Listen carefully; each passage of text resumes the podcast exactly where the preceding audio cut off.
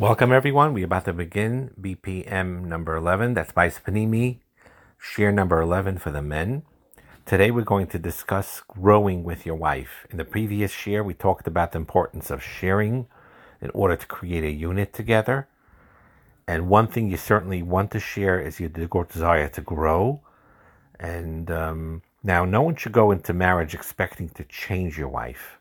But once you're married, you may find yourself sensitized to certain value, such as refining one's speech, for example, and you want to your lifestyle to reflect that heightened awareness. Now, this could go both ways. There could be situations where, for example, your wife already is on that higher level of, let's say, Shmiras Halashon. She speaks more refined than you, and you know this. Then it's important to embrace and be vulnerable and allow yourself to accept that greatness that your wife has that do, you don't yet have and be willing to learn and be willing to develop and to grow in that to learn from her that and to grow that way. Then there's another way where let's say it's the other way around. You want to grow in your refined speech. Your wife is not yet in that level. But nevertheless don't look at it. You know if she doesn't join you then you think it's like your right arm is growing and your left arm is not and she may be insensitive and it causes you to be in diminished. So this is an interesting concept. So the way to inspire your wife to grow with you is sharing what inspired you, you uh, or by talking about the value that you're seeking to strengthen.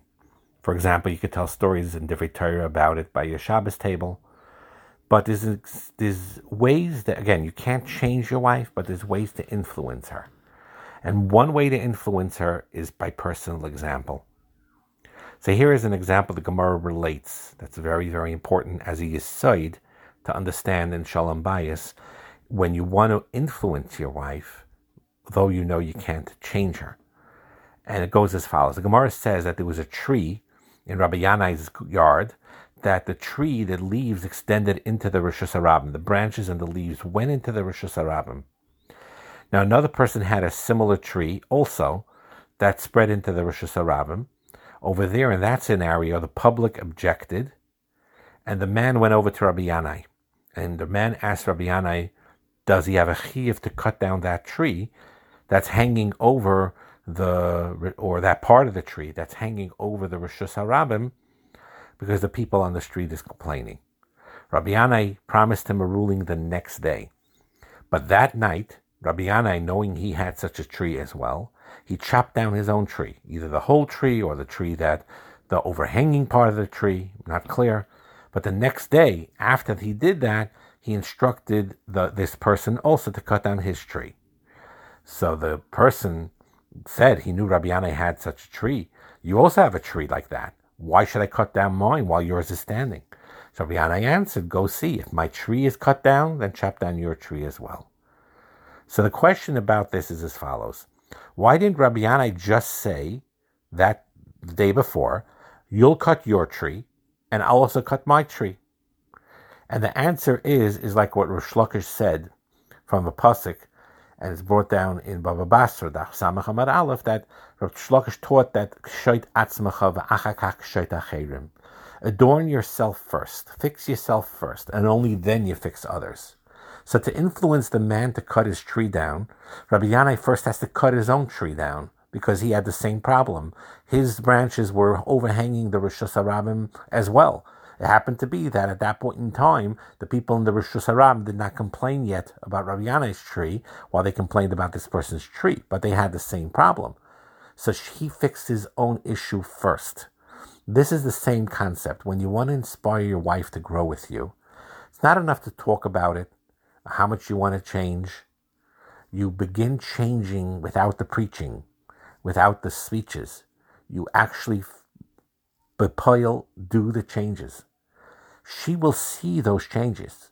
She may not see it overnight, it may be subtle, but day in and day out, as you behave with increased sensitivity, and you spend more time learning Torah or helping others, it'll have a tremendous reishim on her and talking about uh, these changings you like you like to make as beautiful, but actions speak louder than words. By the way, this is a good example. If let's say right now you know you're not behaving as an ideal husband, or or beruchnius even not. She sees that you're not really kaveya itim, or you're getting up very late uh, to shul, and you're not, you know, whatever it is, and you know you want to change. You want to be a better person. You want to be a better husband, and and so sometimes it is important you reassure your wife, I'm going to be better. This is what I'm working on. I'm going to try, and so on and so forth. But the way to really inspire her is not even to say anything. You used to get up very late. All of a sudden, you set your alarm clock, and on a consistent basis, you're getting up earlier. All of a sudden, normally, you have to, you know, Shabbos mornings, uh, to schlep out of bed very late and come to shul late. All of a sudden, this, you know, for a good few Shabbosim in a row, it's already um, 7.30, whatever it is, and you're, you're out of bed. Your wife wakes up a little later, looks and sees you're not in bed at 8 o'clock and is somewhat surprised. But you do it day in and day out, or she comes down and you're learning by the table. You don't even have to say anything. These actions, by personal example, inspire and tremendously. And don't get discouraged if, let's say, you had certain bad behaviors and your wife is cynical about you your ability to change. Uh, you're the same old whatever. And she may be cynical or not pay attention or harden her heart at that point because she was hurt before and says, you know, I'll, I'll, I'll, you know, I'll, I'll believe it when I see it, or if I see it continue, eh, it's not going to last. Whatever discouragement she may throw your way. But if you don't listen to that discouragement and you continue day in and day out behaving the way you're meant to behave, it will have a tremendous impact on her. She'll realize you mean business. She'll realize you're sincere. She'll realize you're growing. And very often that will be the litmus test. And that will be the trigger to get her to be influenced to want to change for the better as well in those things that you need her to change for. So again, even though you can't change her, but you could influence her. And the first way of influencing her is by personal example. Adorn yourself first. Another concept also in helping influencing your wife is to see the good. So it's very interesting. The Gemara talks about Adim that testified about seeing the new moon, and if they, and it says there that the sun, if they test, I don't again I, the, the, technicality of it, we're not going to get into, but it says that the sun never saw the pegima. Pegima is that conclave of the of the of that uh, curve of the moon, because the moon would be disheartened. Now the Gemara uses strange words here. The sun cannot see. The moon doesn't get disheartened. Pegima means a flaw. It, you know, it means the sun and the moon are, are, not really human beings that have these feelings. But the Baal Shem Tov explains here that the Rabbanim are teaching us about effective influence. You'll learn from the sun. The sun has an influence that its light influences the moon. And when it influences the moon, it says, Loira pigimasa shalavana when the sun, whenever there was a, a, a, connection between the sun and the moon, you never had the sun seeing the pegima of the moon. The sun never saw the negative aspects of the moon. The sun, which is compared to the husband, never saw the pagam, the defects of the moon, his wife. To influence your wife, to elevate your wife, you cannot view her as innately flawed, though we all have flaws. I have flaws. You have flaws. Husbands have flaws. Wives have flaws. But the shortcomings that you see in other people, including yourself also, should be regarded as superficial, that with proper behavior could be removed and it could be elevated. So by you viewing your wife, even her flaws, as not innate, as not be'etzem, but rather it's as superficial that could be removed, and you view it that way, she will not be disheartened. And you need to look at your wife that way for many reasons. Reason number one is, in, in other words, the importance when you want to influence and elevate your wife, not to view her as flawed inherently, is because that in order for her to learn from you, she needs to trust you. She needs to feel safe with you.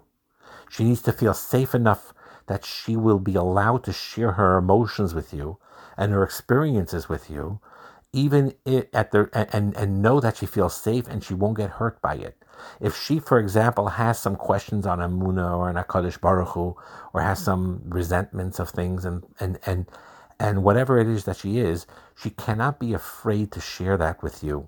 She has to develop that trust level with you by you knowing that if you hear this from her, you will not be disappointed in her, you will not treat her negatively, you will not hurt her, you will not knock her down for it, and you'll try to understand where she is coming from. And you'll accept and listen to what she's saying. If you do that, then she will develop that sense of security and she can only do that if she knows you appreciate her.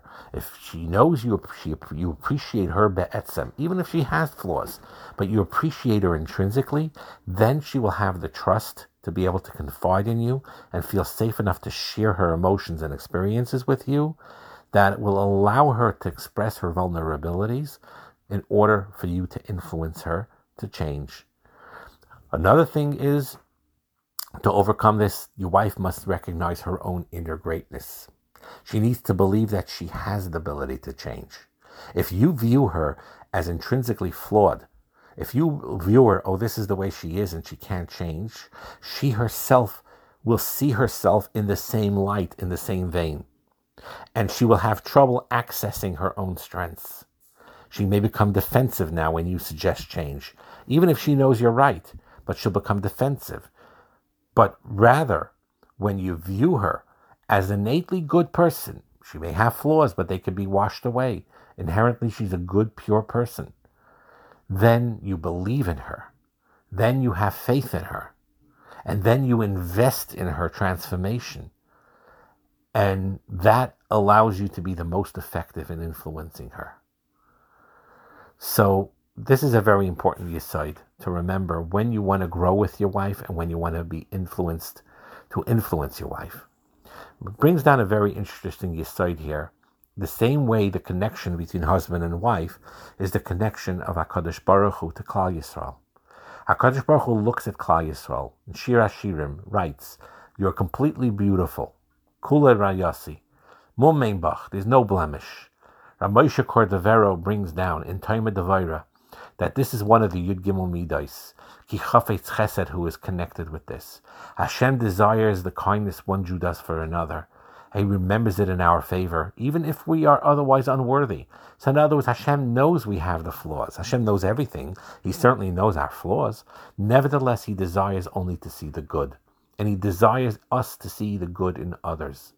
Just like Hashem acts this way towards Klal Yisrael, Ramosha Cordovero writes in Tomer Devorah, we need to do so towards our fellow man, certainly our own wife. That even if a person slights us or angers us, but any redeeming quality he possesses, he does chesed for others, or whatever his thing that he does should override our feelings of negativity towards him and aspire in affection, certainly to one's wife, even if she makes mistakes. Focus on the wonderful things she does do for you. Recognize the good things that that is her essence. That is who she, she really is. That is who she truly is. And emulating HaKadosh Baruch Hu is how we receive a connection to him. We connect HaKadosh Baruch Hu by following his midas. And the same holds with bracha.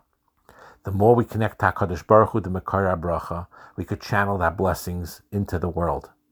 When you see another person in a good light, you are emulating HaKadosh Baruch Hu. When you see your wife in a good light, you are emulating HaKadosh Baruch Hu. Even if she has flaws, but you say she's in, in and you believe, in essence, she is pure and good, you are emulating HaKadosh Baruch Hu. That brings bracha into the world. That brings bracha into your marriage.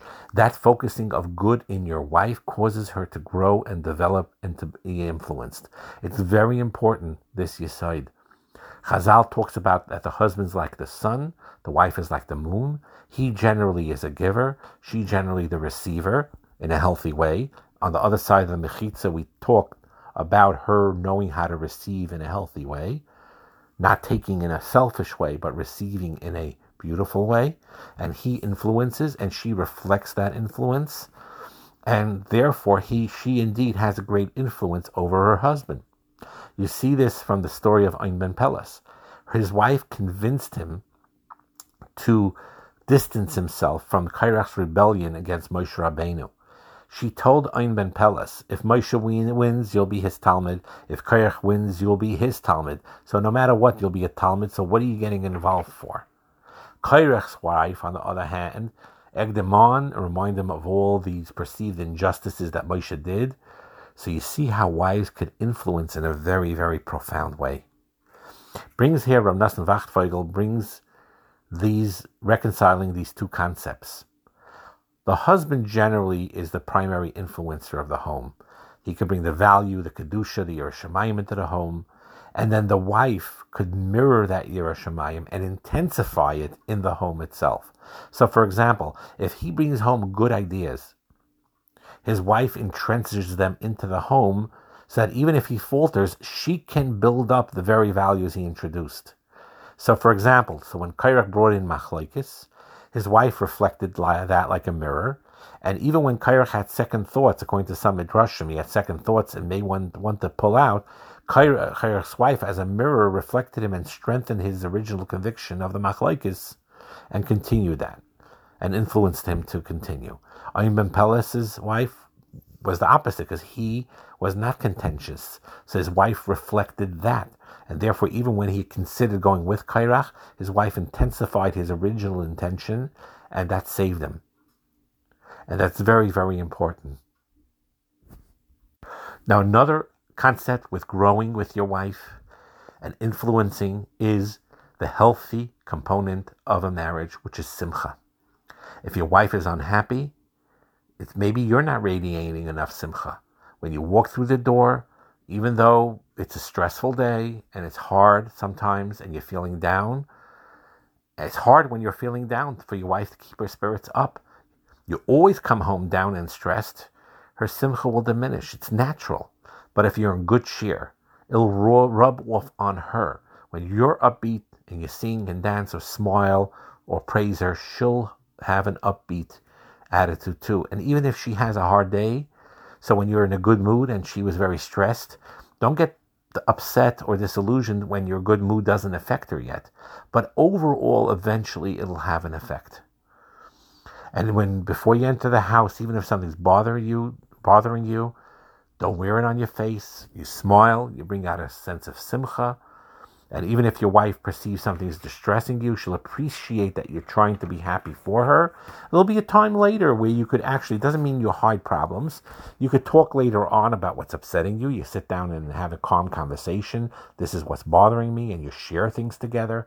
That doesn't, this is not a stira to that. It's not a contradiction. But initially, when you come into the house and you greet her, and the overall conversations in the beginning certainly needs to reflect that ahava, the tone of the voice is very important, and to strengthen yourself by Torah, keeping Shabbos properly, davening, watching your language, staying away from achlaikis, being masakin your midais, and your wife, by you doing that, your wife will be like a mirror reflecting those wonderful values back to you, and even with more strength. Even with more strength.